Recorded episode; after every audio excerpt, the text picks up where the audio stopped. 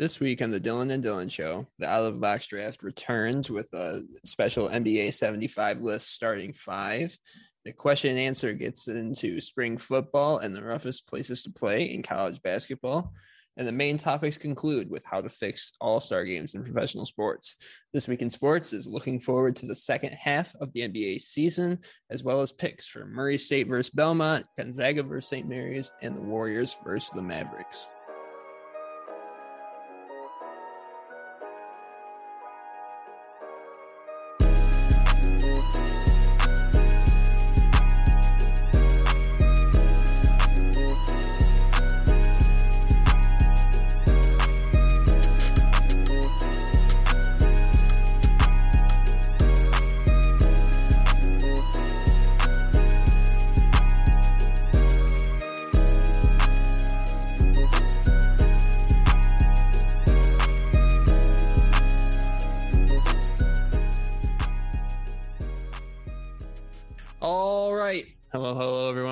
Back to the Dylan and Dylan Show. Happy to be with you on this Thursday, February 24th edition of the Dylan and Dylan Show.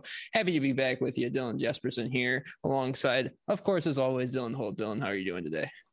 I'm doing fantastic. And this is a special Thursday edition because we couldn't record Thursday night because I am going to be in Murray, Kentucky at the CFSB Center for the biggest basketball game of the season. I'll say it. The Murray State Racers welcome in Belmont for a huge game. The OVC championship is basically on the line uh, in that matchup at 8 p.m. Uh, Thursday night in Murray, Kentucky. Very, very excited to be there to root on the Racers and what has just been a remarkable season. Get to watch Juice Hill, Tevin Brown, Carter Collins, KJ Williams, and DJ Burns go to war with Belmont one more time. They they won in Nashville for the first time ever uh, in January, so hoping for a similar result tomorrow. But yeah, uh, very very excited for this special Thursday edition of the Dylan and Dylan Show. How are you doing?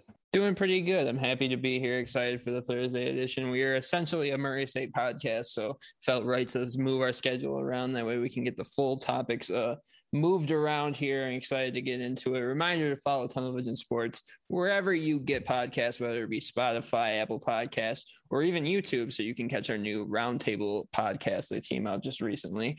Uh, we are going to get out of the box again today. We're starting with an out of the box draft related to the 75th anniversary of the NBA and the NBA 75 list. We're going to draft a starting five of players that are on that NBA 75 list. Pretty self explanatory. If you watch the All Star game, uh, top 75 guys, if you remember, the top 50 guys were uh, listed in the 50th anniversary. They added 25 more guys, and now we've got a list of 75 guys to pick from and draft a starting lineup from. So I thought it'd be an easy one to get into. Dylan's got the coin. We're getting of into course. it.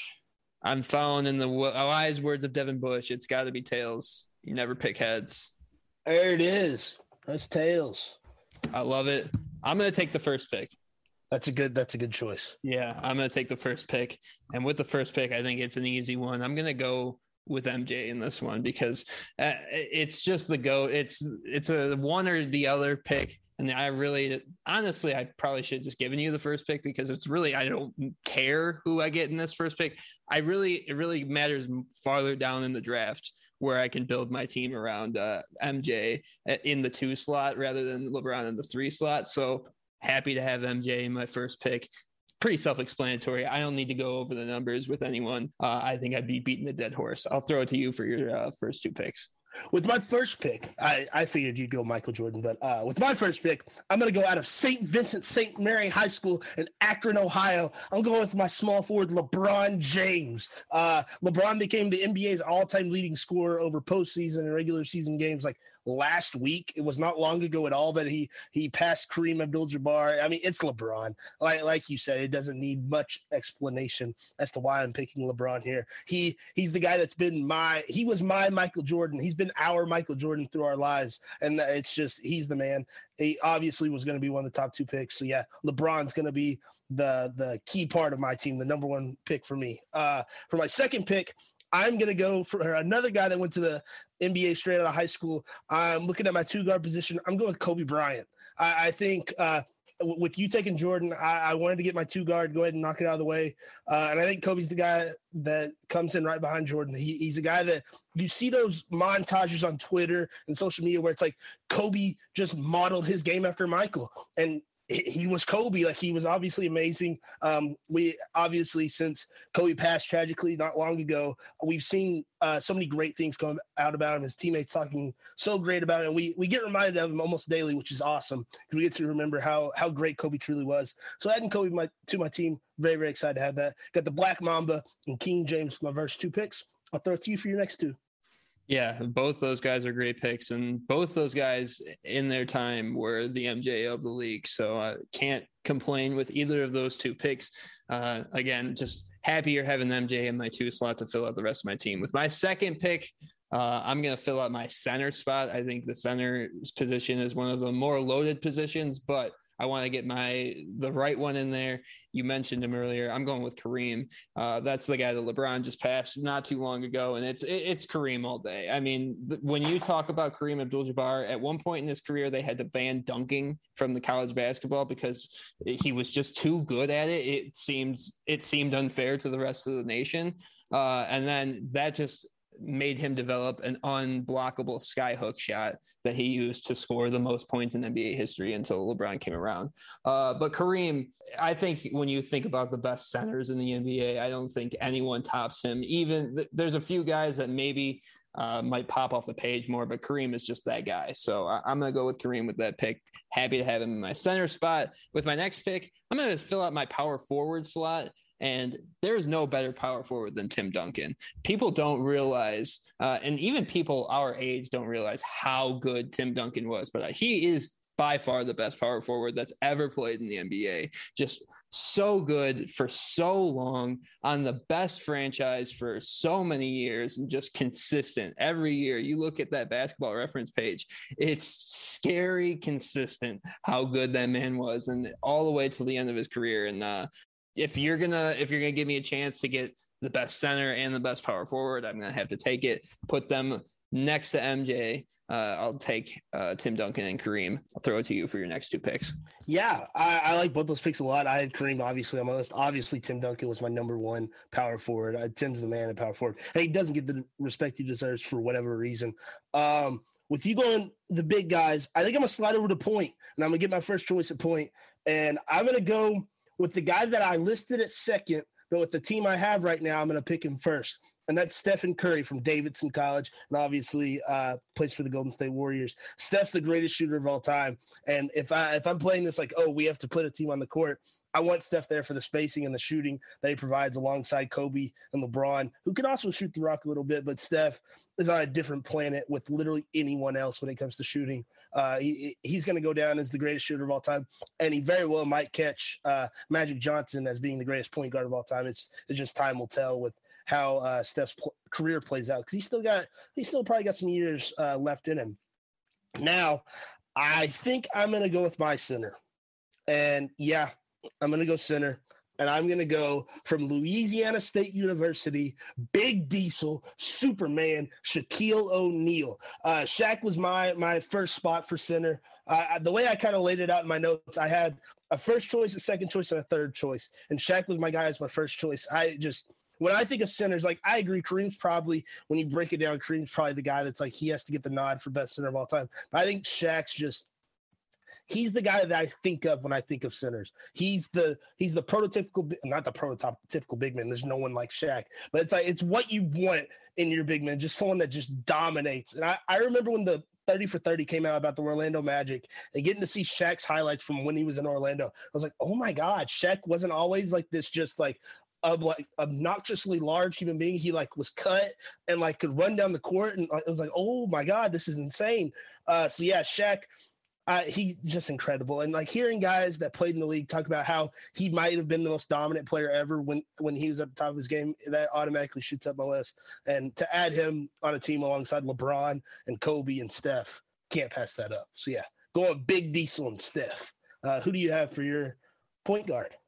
Yeah, my final and two picks. Forward, yeah. Yeah, point guard and small forward. Yeah, obviously love those two picks. Steph was my first pick at point guard, uh, but I'm not going to be mad about who I have to take. And then, uh, like you said, Shaq is like a created 2K player. If you had to create a center, like that's Shaq is the way you kind of uh, lean towards, and you just realize how rare it is to have a guy like that that just is so dominant down low, that's just unguardable on offense and just dominant on defense. Uh, loves those two picks, obviously. Uh, for I'll it really doesn't matter what order I go in for both. For my point guard, I'll, I'll take the other one. I'll take Magic Johnson. He's obviously got a Michigan tie. Obviously, grew up here and uh, uh, went to Michigan State. But Magic is the man at, at point guard, and, and, obviously Steph is the new version and the new age and what we think of as point guards nowadays. But Magic uh, is like when we see what Giannis and those types of guys do, that's what Magic was doing back in the 80s. That's how groundbreaking Magic's game was back then. And that's, uh, it's really taken year 20 or so years to find replicas of it. It's now the, the LeBrons and those types of guys have made his game look kind of kind of old, but it still could fit in with the NBA today. I mean, I think uh, if there's any all-time great that could transfer their game into the NBA today, uh, given all the tools and given all the training, I think it would be Magic Johnson. So happy to have him at my point guard spot. And at my three spot, uh, maybe a little bit controversial. I'm going KD. I'm going Kevin Durant in my three spot. I think he's the second best small forward behind LeBron James. And really, you could say he's the best pure small forward because LeBron is such a versatile player. I, I hate to say LeBron's just a small forward, but KD is right there. And I think maybe the best scorer in NBA history in terms of what he can do now as an elite three point shooter. You talk about Kareem's unblockable hook shot. KD's got that from the three point shot. Like that's basically what KD is. And he's got so much more to his offensive game. Uh, I think KD is just prototypical what you want from a new age small forward. Uh, and I think he's been doing it for a long time and I'm happy to give him a shine. He's got he's got the titles to back it up now. He's got the MVP. Uh, I think he's one of the all-time greats, top 10 in the league, top 10 all time, I think. So happy to have him on my team. I'll throw it to you for your last few picks. Yeah, I like both those picks. Obviously, Magic. I had Magic as my number one point guard, and I, I decided to go with Steph just with who I have, and then KD was number two for me at small forward, and as he deserves. Because I'm right there with you. I think he's probably the second best small forward ever. Uh, power forward. I saved it for last because this is the one I struggle with the most. Because I had Tim Duncan as number one. I was like, if Tim Duncan's available, obviously going to take Tim Duncan. But after that, I kind of struggled. I think I'm going to go with as as long as you allow this, because this guy, I don't know what position he plays, because I, I watch him all the time, and I'm like, you could say he plays whatever. I'm going with Giannis, and I, I think it's fair to list him as a four. That was my number two at, at four, so I'm okay. more than happy with you taking. It. Okay, I had Giannis as my number three on on at the four because I didn't know if he was a four. I had Dirk behind Tim Duncan, but I wanted to go with Giannis. So I'm going to go with Giannis. Um, Giannis is like 26 or 27 years old, and the fact that he's even on this list is insane. Uh, the things we've seen him do in the past year is just it's remarkable. Uh, he's getting better by the day, which is insane. Uh, he he's going to go down. He he has a really good shot of getting up there in that top 10, the top five, even like Giannis is on such a rocket for his trajectory of his career that he he's incredible. And that's like just talking about like his potential. And he's an MVP and a several time defensive player of the year, a finals MVP, a, ch- a champion. Like he's done it all. Um, and he's so young still. It's really, really exciting to see what Giannis is going to do. And adding him to a team of Shaq, LeBron, Kobe, and Steph is insane. I'm very, very happy to get Giannis because that man, if you if you're a long time listener, you know Giannis is a silly goose. And I became a big fan of Giannis over the summer, so I'm really, really happy to add Giannis to my team of my NBA 75 starting five. Um, DJ, did you have any alternates that didn't make it? Absolutely. Uh, obviously, had a couple of your guys, LeBron, uh, Steph, written down. Obviously, Giannis was my second at the four spot. Uh, Wilt was my number two at the center spot. All the same reasons for Shaq, but just a, a little bit before his time. But uh, obviously, if you look at the NBA record book, Wilt Chamberlain is written all over it. Uh, I had AI written down. If you ended up getting the first pick and taking MJ, uh, I, I think he is the second best shooting guard, and it's really like a tough list after that. I mean, Kobe obviously is right there with him, but I think AI was just like I don't know. He had something special when we were younger, uh, and obviously I, I, think I have a special attachment to him for other reasons. But um, AI was on there, and then I also had Shaq. Obviously, Isiah Thomas would have been fun to to draft if I had to. CP3, Steve Nash. I wanted to kind of like I love Steve Nash. I think back in the day, anyone that grew up in our time frame was a, a, big Steve Nash fan. And I read down, I wrote down Dave Bing because he was not only on this list, but he was the mayor of Detroit for a little bit. So I had wanted to give him a shout out. Uh, any alternates that didn't make your list? I'm really glad you brought up Steve Nash because I knew I was going to get to talk about this at some point, and I just never knew when it was going to be. Steve Nash is the reason I'm a basketball fan. I watched a Lakers Suns game when I was a, a young uh, spry boy in West Kentucky, and I was like, "Boy, that's number thirteen with the long hair. He's a wizard with the ball." And we're not talking about Washington. I was like, "That guy's something else." And I like, I just was enamored by it. Like, eh, I, I could tell Kobe was the man, like his TV crew kept talking about it. But I was like, this Nash guy, I was like, I want to hear more about him. And I, I kind of got obsessed with Steve Nash. And I, for the longest time growing up, I was a Suns fan. And to be honest, I was a Suns fan until about three years ago, which really sucks. I, I gave up on the Suns because obviously they went through some really tough years. And when Ja left Murray and got drafted by the Grizzlies, I was like, it makes all the sense in the world to start following Ja and the Grizzlies. But yeah, I, I was a Suns fan through all those tough years, gave up, and uh, yeah, they got really good, which sucks, but it, it is what it is. Had to give my shout out to Steve Nash because he's one of my all time favorites. Obviously, had Steve Nash on my list with Magic and Steph. I had Pistol Pete Pistol Pete doesn't get credit he deserves, and I saw his name in the list. I was like, I'm gonna put on on there for nothing else but to give him a shout out. Uh, so yes, Pistol Pete had to had to put him on there. I had Carmelo Anthony, another guy I'm just a huge fan of. Uh, Dirk, like I said, and then Wilt was on my list too because I've seen highlights of Wilt in 4K on Twitter, and I really want to find a reason to tweet him out. Uh, and literally sitting here, I kind of went back and forth between Shaq and Wilt and decided to go with Shaq. So it was very tied in my head between those two. But yeah, quite a few alternates. This was really fun to put together. Another fun fact, just before we go on, the similar to the Kareem, they banned dunking for him. I remember in when Wilt was at Kansas, the reason you can't inbound the ball over the backboard is because they used to do that at Kansas. That was the play was to just throw it at the rim to Wilt, and it was unblockable. No one could stop Wilt doing that, and he would just get like 50 points a game. I don't know why they wouldn't just do it every play. Like, hey, let's just get out, throw the ball off their shoulder, and let's just throw it up to Wilt. I have a fun fact for you as well about the NBA 75. Did you know the 2004 Detroit Pistons are the only team to win a championship and not have a player on the NBA 75 list? That makes sense, and that was uh, I had a conversation with my friends about whether Ben Wallace deserved to be in the Hall of Fame. And I was on the not on the opinion of not that he didn't deserve it, but it was antithetical to what the 2004 Pistons were.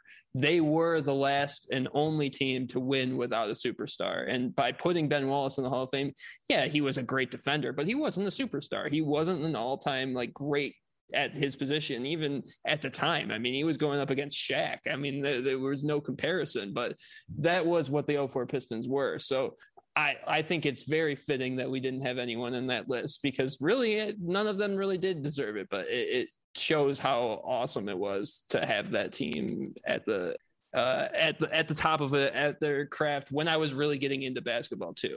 Yeah, it was kind of perfect. I was sitting there in a third grade classroom this morning, and one of my friends sent me the tweet on Twitter. And it was like, the 04 Pistons, the only team. And I was like, wow. And I started to think about it, and I was like, really? And then I was like, going through the names. I was like, yeah, none of them are on there. I was like, they were just out there scrapping and winning basketball games. I was like, good enough. It did the job. Yeah, absolutely. I love the 04 Pistons, love the list, and uh, love the out of the box draft. Uh, happy to happy with my team, and uh, we'll get some social media stuff out there so you can vote on the teams.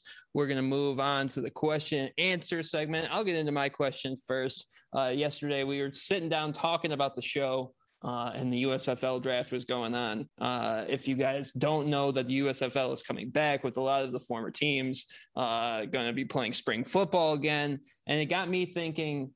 What does it take to get one of these other football leagues to really work? I mean, what is it that takes spring football to work? Uh, I think the USFL has an interesting chance right now. I think there's some interesting eyes on it, especially right now. But uh, my question is Are you interested in the USFL and what do you think it would take to make spring football work? My interest in the USFL is very minimal. I'll be very honest. I, I just, I had no idea the draft was yesterday until literally it started and I don't know if that's on me or not just not hearing about it. I don't know, but I, I had no idea. The only thing I had heard about the USFL was Jeff Fisher was going to coach the Michigan Panthers, who had the first pick, and I had no idea. And we we talked about it. Neither one of us had any clue. So I, I my interest in the USFL is very slim. If I catch a game on TV, I'll probably check it out. I that's what I tend to do. But I with spring football, I don't know if the USFL is going to be the one to fix it or not. I, I think what's going to have to happen is whatever league pops up, they're going to have to have an affiliation with the NFL and make it like a feeder system where it's like, oh, if these guys show out, almost like a G League or a minor league or something like that, where it's like, oh, we know like if these guys show out, they've got a chance to play in the fall for the Ravens or the Titans or the Lions or whoever, where it's like there's some kind of affiliation. There doesn't need to be 32 XFL teams. I don't know if that there's that that much uh, that many players out there that they can get on teams that are viable pros. I, I don't know if that's a thing, but um, some kind of feeder system where like I, I, I think that it just has to be associated with the NFL in some way where the NFL can boost it up, put games on the NFL network, things like that. I it's got to have that connection where uh, a casual fan is like, oh, the XFL, and it's like they see that NFL show like in the bottom of an ad or something, and they, it clicks in their head, or the USFL, and they see the the shield, and they're like, okay, like these guys are are legit. They've got the they've got the um, backing of the old the old iron, the the big dogs, the the NFL, and I I think that would make a huge difference for the legitimacy and the the long term ramifications of a spring football league. But I, would love to see it happen because like I love football. Like I was sitting here, I got home at three thirty. And I sat down and I turned on football highlights. I was watching Tyler Bray highlights when he was at Tennessee from 2010. And that, that's what I did while I wrote my notes. And like I would have loved to be able to just turn on a football game. That that's like the dream scenario.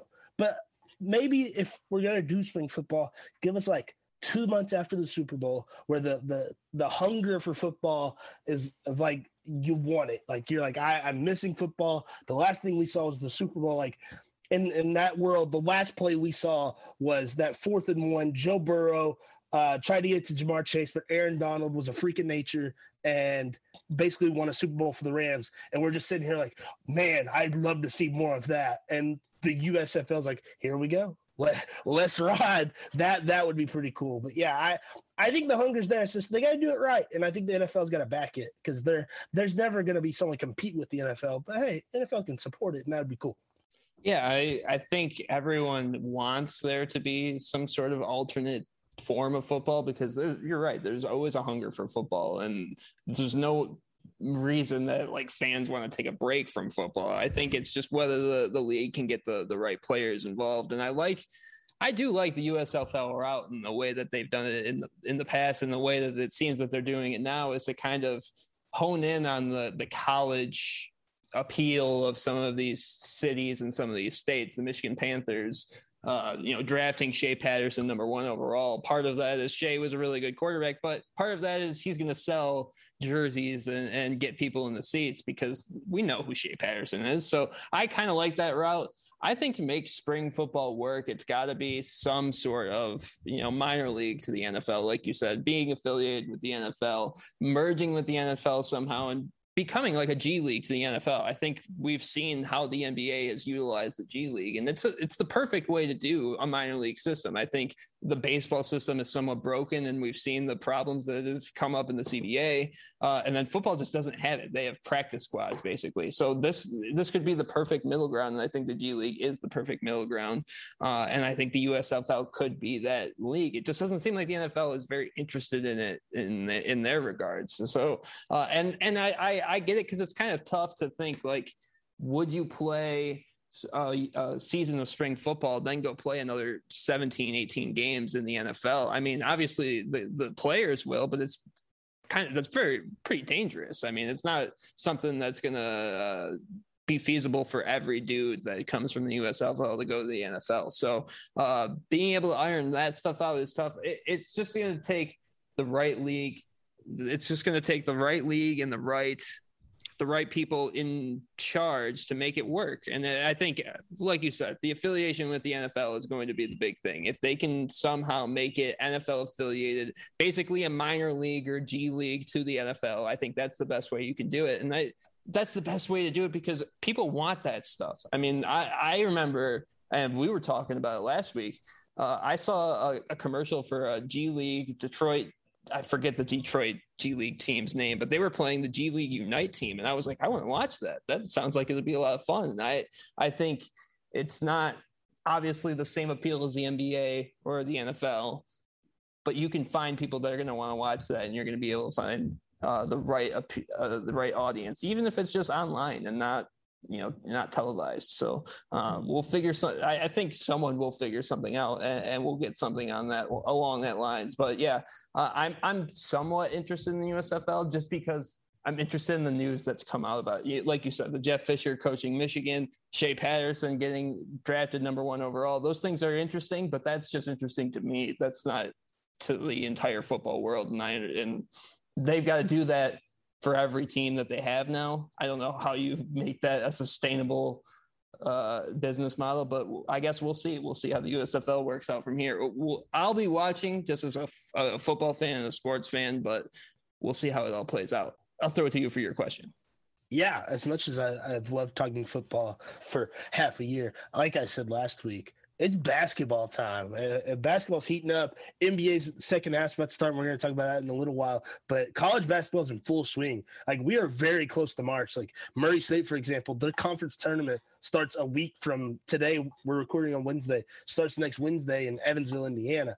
And my question is, I, I was sitting here last Saturday watching uh, Tennessee and uh, Arkansas, and I was getting ready for the game and I was thinking about it. I was like, you know, they're going into Bud Walton Arena. I was like, there's no shot Tennessee's going to win this game. And Tennessee was ranked higher, everything. And I was like, there's just no way. Arkansas wins at home. That's just how it is. And there's, I just, there's certain places like that. And I want to know what are the hardest places to play in college basketball? And I'll give it to you for your answer. Yeah, I was excited to get into this question because I thought like both of us have different opinions because we've grown up in different parts of the country. We've seen different venues of college basketball as our teams have traveled around the country. Obviously, I'm going to give some much deserved shout out to the Breslin Center in East Lansing. Michigan State, the, their student section has always been one of the best in the Big Ten, if not the best. Uh, they've always been uh, a very solid group, and and it's usually like the best I can describe it is like when most student sections go away for winter break and, and, everyone's and it's usually the worst crowd that it is that's when michigan state's usually at their best. And that's pretty pretty, pretty amazing to say something about that. And coming from a rival uh, i have to give some respect. So uh, Michigan State's obviously on there. Wisconsin is tough to play. I know they had a really long home winning streak. I don't remember how long it was, but the, the, Wisconsin is very tough to play at. And then obviously Duke is, you know, one of the ones that sticks out in everyone's mind. If you don't say Duke, people aren't going to be happy with you. But uh, in my in my time playing or watching college basketball, I'd say the Breslin Center is the toughest. Uh, in there, I've only seen a few Michigan teams go in there. You know, the Nik Stauskas led teams, and uh, uh, I don't even think Trey Burke's team went, in and beat Michigan State at Michigan State. So, uh, and then Wisconsin is very, very tough. The Kohl Center has been very, very tough for a very long time, and uh, uh, not somewhere you want to go play on the road, especially down uh, down the stretch here in the Big Ten schedule. Uh, what about you? Uh, what are your opinions on the toughest places to play in college basketball? So when when I thought of this, three schools immediately popped in my head. I thought about it for this year first, and then I wanted to think of it overall. And it was Auburn, Arkansas, Tennessee. And obviously, I'm, I'm biased because I watch a lot of SEC basketball, but I've watched a lot of those three teams, and they just don't lose at home. They're incredibly tough to play at home. Like Tennessee played Arizona at home in December and went up by like 20 in the first half. And Arizona is incredibly good. And you know that if you've kept up with college basketball, they're they're a really good team, legit, and they're a team that a lot of people think could be in the final four or even win the national championship. That team's legit. And Tennessee was it in Knoxville and just did really, really uh, great things with a great crowd, which obviously it's Tennessee. They could be 0 32 and uh, they'd have an awesome crowd. Uh, Auburn being so good, the jungle's been crazy this year. And that, that place, like Murray went in there in December when students weren't there. It was like two days before Christmas, and that place was rocking for Murray State to come in town, and that made a huge difference. When Murray's guys got uh, tired, it, that place got rocking. I will never forget. Murray was down by like 13, and Wendell Green nailed a half court shot and that place like went berserk. It's like Alabama just lost the national championship. Like that place lost their mind. And I was like, okay, this this is different. This is an SEC road game. Like that. This is why they're they're they're just at a different level. Um, and then going beyond that, I, I thought Gonzaga has to be included in this. They've won 67 straight home games. That you, you can't scoff at that, but it's obvious. Obvious, it's like who's coming to Spokane to play Gonzaga, but you know, it plays on on your schedule. Uh, Belmont uh, I we talked about Belmont a little bit earlier. Uh, in Nashville, they're just incredible. They've lost like four home games over the last like ten years, which is crazy. Uh, Murray was able to go in there in January and win a game there, which was huge. It's the first time Murray ever won in Nashville or won at Belmont in Nashville, uh, which was huge for them. Uh, Texas Tech right now has a 20 game winning streak at home, which I was like, wow, didn't know that in Lubbock.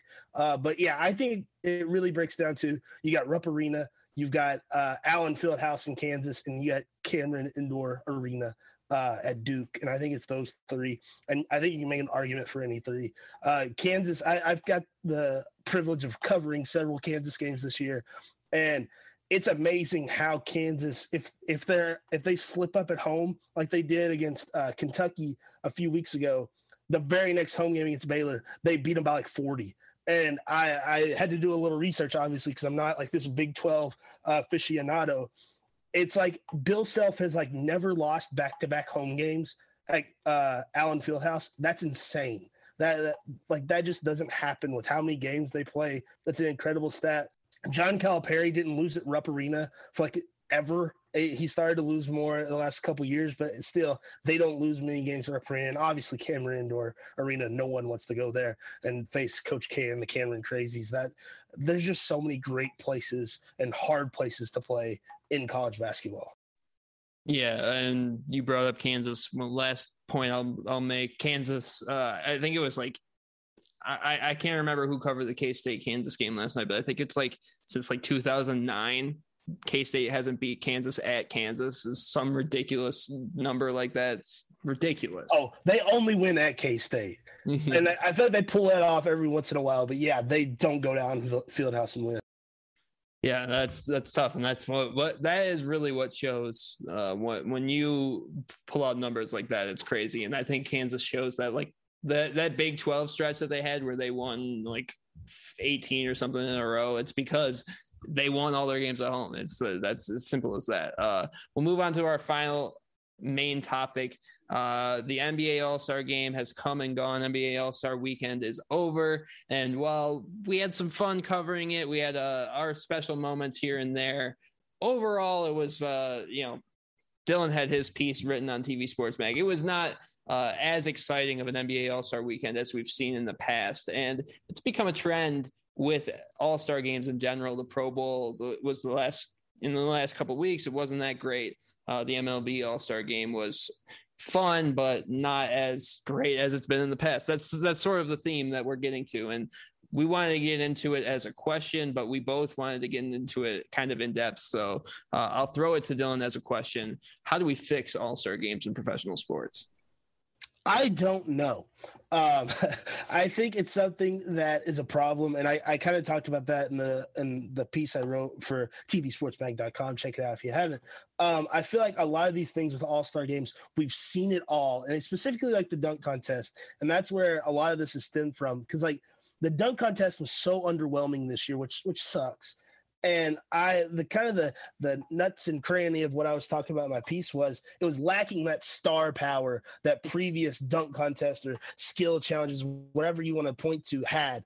And like that's no disrespect to obi toppin and cole anthony and juan toscano anderson and um, jalen green. Because i think at least three or maybe all of them could become legit stars in the national basketball association but there's guys like Ja Morant Anthony Edwards, Zion, a guy like Cade Cunningham. I mean, there's so many uh, names that you could throw in there that are so young and they can make an impression on lax fans that might check in uh, for All Star Weekend because they hear the dunk contest. It's like, oh, I want to check that out. They maybe they haven't followed the season. They don't know that Ja Morant is having a season that can be considered MVP like, but they see him do Ja Morant things in the dunk contest and like, oh, this guy's legit. Or Anthony Edwards, no one talks about him unless he has a viral dunk. He's up there in Minnesota. He's got them as a seven seed.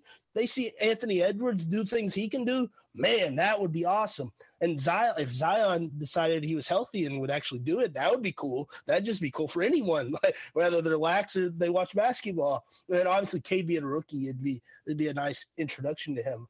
But going beyond like those things, the, the NBA does a good job of getting a lot of people involved. I think that maybe other leagues don't do as good of a job. Whereas the other leagues, it's like, oh, if you're doing these events, you're also an all star.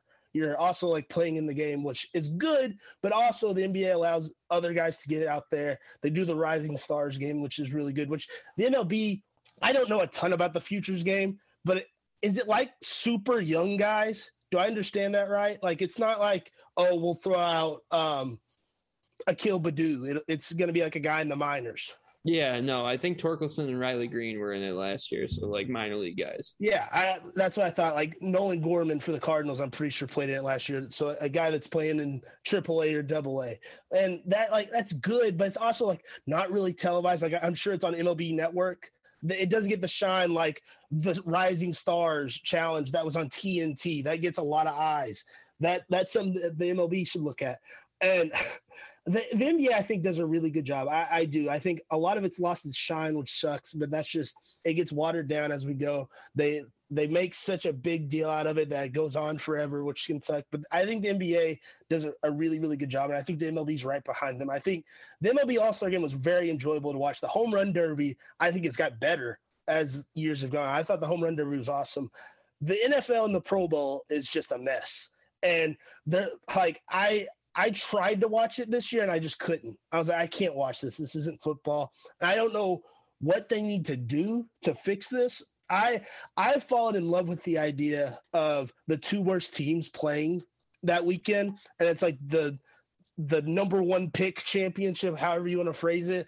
Like the winning team gets the number one pick. You have those two teams compete, and that like rules out um, tanking.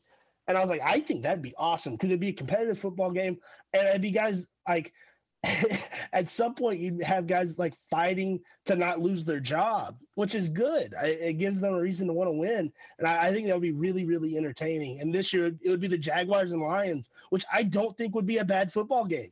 I think it's it'd be two teams like on each other's level that obviously weren't as competitive with the rest of the league. But that game by itself, I think, would be a decent football game and would have had a huge spotlight would have kind of got to spotlight some young players, I would be all about that because I don't know what the NFL is going to do. Because if that's their idea of an all star game as we go forward, that's going to die. There's no chance ABC is going to want to put that on TV for years to come because I, like, I've never seen like people like together like turn off a TV as much as I did that day. Like you, you check Twitter on a random Sunday and everybody's like, yeah, I watched one play of the Pro Bowl. I'm out. Like that, it was insane. They're just like, I'm good. Um, so they they've got to do something, and whether it's that, which they won't do, there's no shot. But or like moving to a seven on seven game, why not? Like the maybe players will be more open to playing in it because they think the injury risk is down or moving to things like I, I, saw someone say we have problems with the Pro Bowl, we got problems with the dunk contest. Let NFL players do a dunk contest. Let NBA guys play a seven on seven football game. I don't know, just mix it up. Have, have collaboration between the leagues. There's there's got to be something. Uh, the thing that makes these All Star weekends so great is you get to see the best athletes in the world do what they do best and be athletes and stuff. So I I just think there's ways to make it great, and we're not fully utilizing which is frustrating.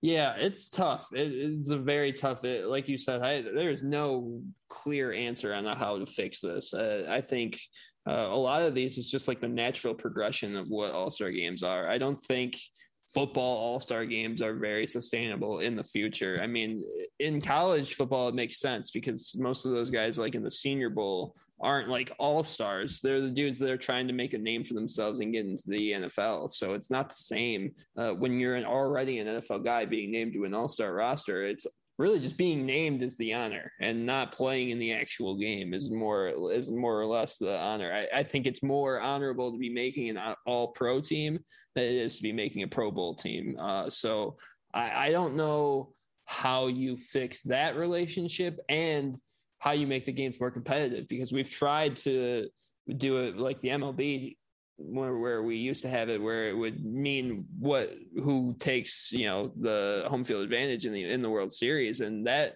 that didn't fix it and ended up being such a sore spot for fans because no one took it seriously and it's decided home field advantage in the World Series when it shouldn't have when better teams should have gotten home field advantage in those situations. So uh, I don't know how to do it. I think with a lot of times, like with the dunk contest, it's an up and down thing. We heard some of the gripes about the dunk contest like this all the way up until 2016 when Aaron Gordon and Zach LaVine did what they did. And that that was relatively recently. So it really just takes the right guys getting into the uh, into the dunk contest. I thought Jalen Green and Obi Toppin were going to be perfect for it, but it just didn't work out the way that we wanted it to. So it ended up not being that that cool. Uh, I like you said, I think the NBA does a good job of it with how versatile and willing to change that they are. At times they go too overboard. Like we talked about it with the skills challenge. I had no idea what was going on for most of it because I, I they change that every year. And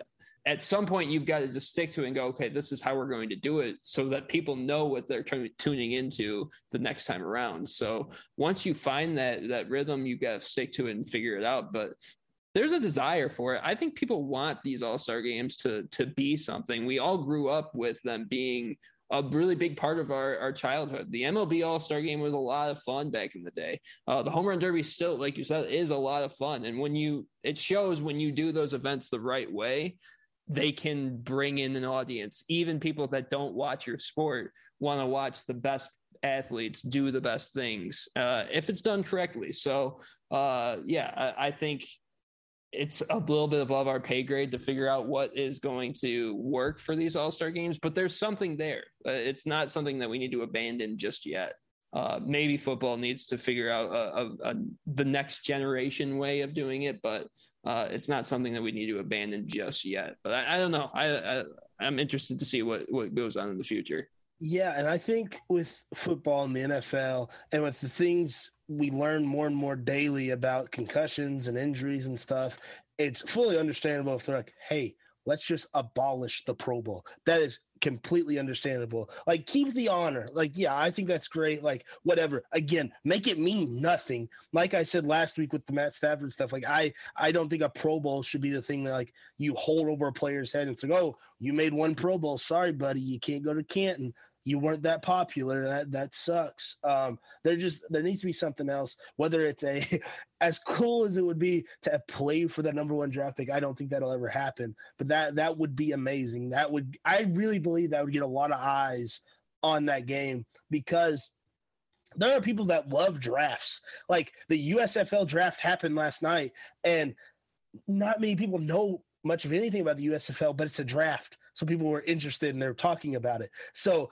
you've got a game where you're playing for the first pick. I don't know. I am all about it. I just I, I wish they would like even like entertain it, like just do something along the lines of which the NFL. So they're they're not as stick in the mud as baseball, but they're, they're they want to be close to it. Um, so I, I don't know. I I think there's a lot of things you can do, but football football's in a weird situation with how how violent of a game football is that it's like you can't play an all out all star game where guys are hitting and all that because you don't want your top stars to get hurt. That's just not the way to go. But having Trevor Lawrence lead the Jacksonville Jaguars to Detroit and play for the number one pick, I don't know. I think it'd be pretty cool. Yeah, and like you said, wrapping that up, it's just like having the meaning towards that game because it's clear at this point. I mean, they at least used to like fake like they cared, but now that it's clear no one cares. It's more of like a a weekend to get together with most of the elite athletes around the country and just kind of chill in in a nice spot. We want something a product that looks like you care. And that's really all that matters at this point. Once we get that back, I think All Star games will be in a better spot. Uh, moving on to this week in sports, uh, with the All Star game wrapping up in the NBA All Star weekend, we are getting into the second half of the NBA season this week. Uh, we're just going to wrap up what we're looking forward to in the second half of the NBA season as it gets started. So, Dylan, the floor is yours. What are you looking forward to? Yeah, I uh, the NBA second half of the season kind of got spicy for me All Star night. Um, Chris Paul, it, it, came out that he's going to be injured, going to be out for quite a while, six to eight weeks. Uh, the Suns are obviously at the top of the West right now. They've kind of had a stranglehold on the top of the West, but with Chris Paul going down, I, am very curious how that's going to affect the Suns because obviously since he stepped in, the Suns have been awesome. And him going down, I assume Cameron Payne Murray State Racer is going to step up and be the guy at point with Devin Booker and Ayton. Uh, I just don't know how much that's going to affect them. I, am I'm, I'm really curious to see that, uh, and especially with the two teams right behind them, the Warriors and Grizzlies being healthy for the most part, knock on wood, and the Warriors. Uh, their big three is going to be reunited for the first time since the 2019 finals. And the Warriors might get in that mode where they don't lose again. That could very well happen and Wiseman's about to be back. That that's a scary, scary thing to think about. And the Grizzlies, they're they're young and hungry, and the, they could see uh, blood in the water with uh, the Paul injury, and they could want to climb up those rankings. And then the last thing with the West, I want to see what the LA teams do if they can if they can kind of rally. And right now they'd be in the play-in spots uh, out west, and I, I no one expected that. I don't think. I think a lot of people expected the Lakers to be where the Suns are and the Clippers to be really close behind, and they're just not. They've struggled with injuries all year, and things have not gone their way. And I'm, I'm interested to see if they can bounce back. Whether Kawhi and Paul George can get healthy, AD's gonna be out for a while. So can LeBron at age 37 and year 18 can he buckle down and do LeBron things and get the Lakers in an, another playoff run? I'm really really interested to see that. And then in the East. uh I, I didn't know that this until this morning, but the top five seeds in the East are separated by two and a half games. Uh, that's insane. And then it's we, we it's the second half because it's the All Star break, but uh, it's only like 20 games. Like it's not that many games before the playoffs. And the Bulls have had a stranglehold on that uh, East for much of the season. But you've got teams coming for that top spot. And I, am interested to see if the Bulls could hold on to it with that new core that they assembled past this past offseason. So I, I think there's a lot of things to watch for. The standings, I feel like every night people are going to have to check those because it's going to be so flux, especially in that East. I, a lot of stuff's going to happen.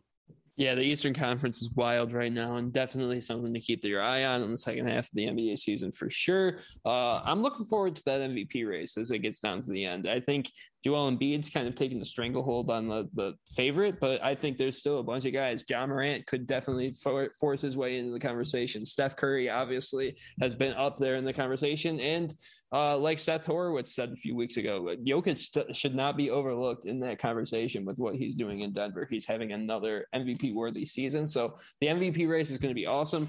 I'm really excited to see how the players returning from injuries and holdouts uh, affect their teams. Ben Simmons is probably going to start playing for Brooklyn here at some point. Uh, then once he and KD link up, once KD comes back, uh, we'll have to see how that works out. I'm really excited to see how Jamal Murray uh, makes that Nuggets team look. Uh, we could be talking about how like how did we overlook Denver for so long? We knew Jamal Murray was coming back and they were so good without him.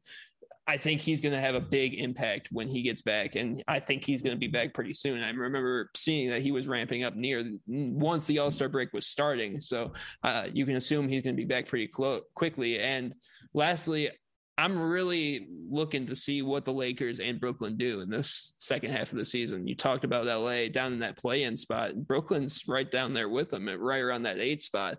And both of them, like you said, LA is without AD for a while. Brooklyn's still without KD for a while. Uh, they're waiting to see when Ben Simmons is finally going to play his first game in Brooklyn. It's not a guarantee that either of those teams are going to make the playoffs, which, if you told us that a few months ago, I would not have believed you, not even for a second. Uh, I, even with all the injuries and even with all the drama that's happened in Brooklyn. So uh, it's a wild to think that at this point we're, you know, like you said, only around 20 games away, and they're both in play-in spots uh, for for the playoffs in their respective conferences. That's that's kind of nuts. So I'm going to be watching to see how those teams go uh, and do down the stretch without a couple of their main guys. I think it's going to be really interesting to see how they do.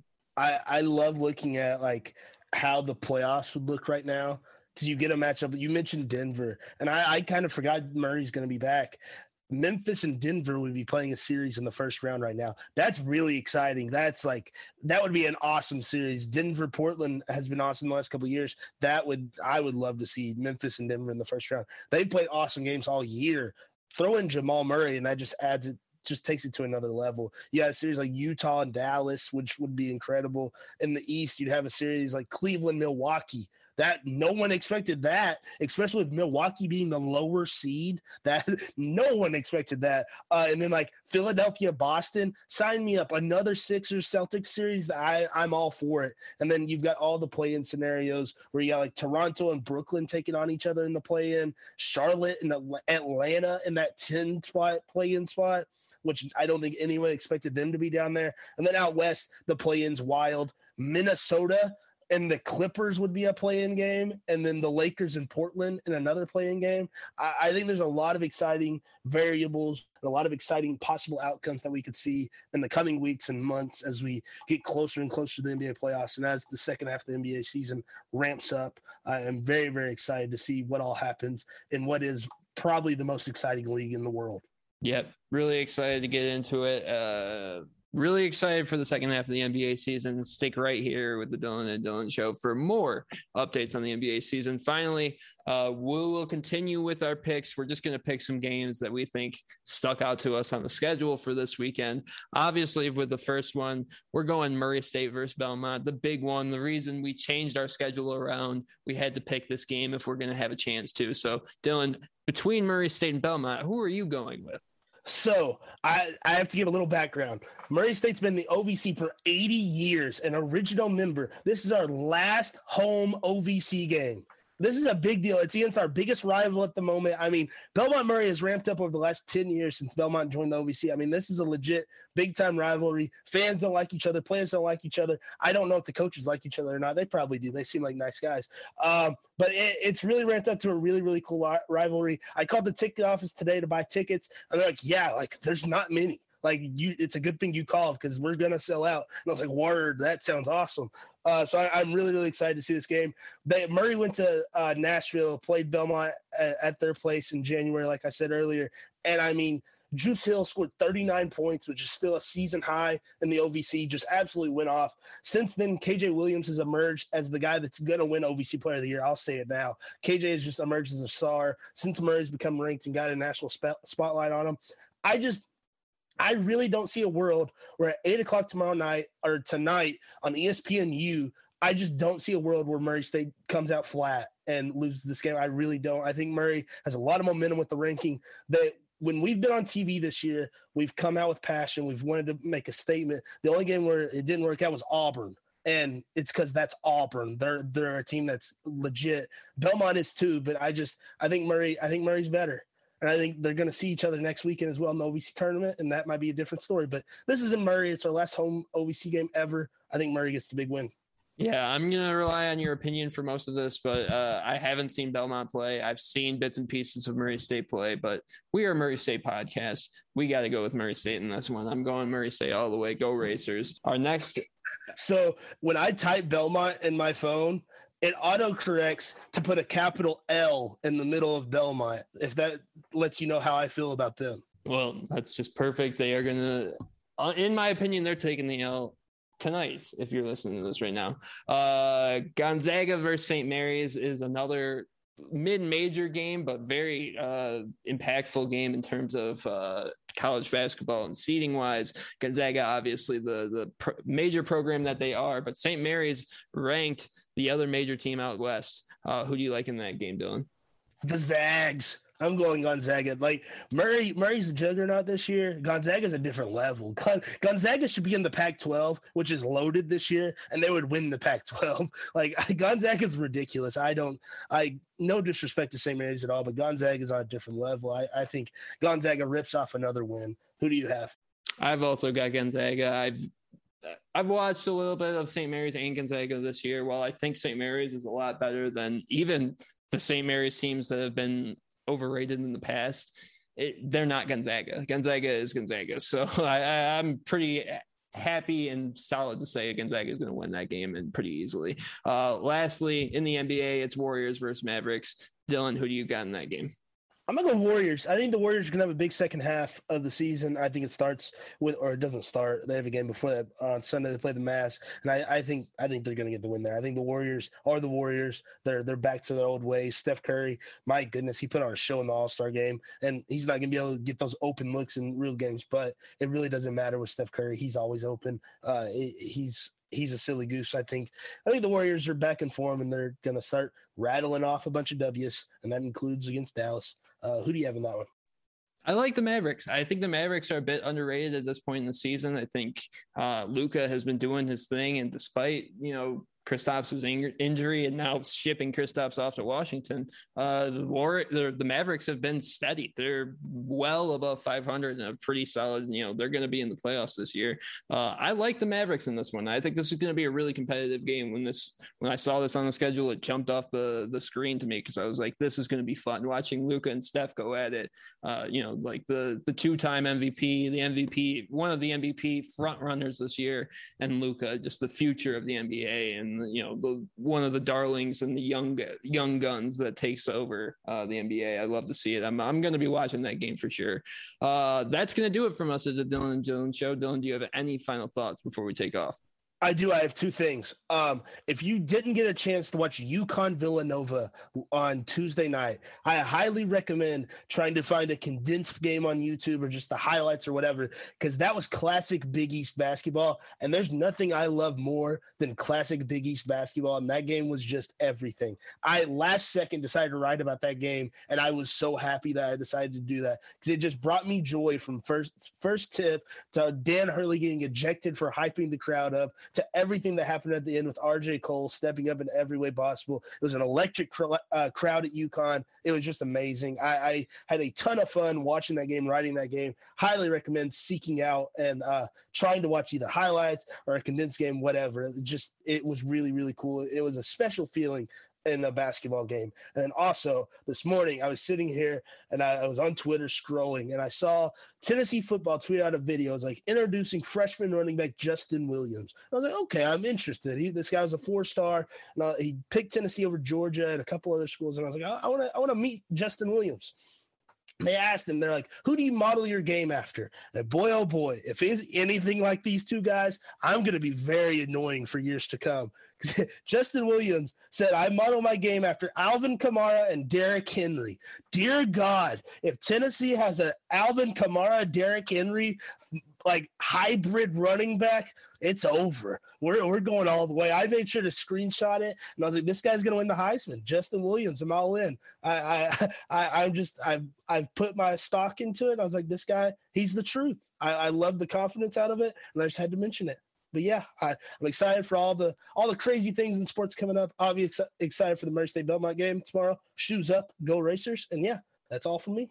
Awesome stuff. That's going to do it here from the Dylan and Dylan Show. You can find us on social media at Dylan Dylan Show on Twitter and Instagram. You can find Television Sports on Instagram at Television Sports underscore on TikTok and Twitter at underscore TV Sports on Facebook and LinkedIn at Television Sports and on the web at tvsportsmag.com. Thank you for listening, everyone. Have a safe weekend, and we will see you all next week. Have a good one.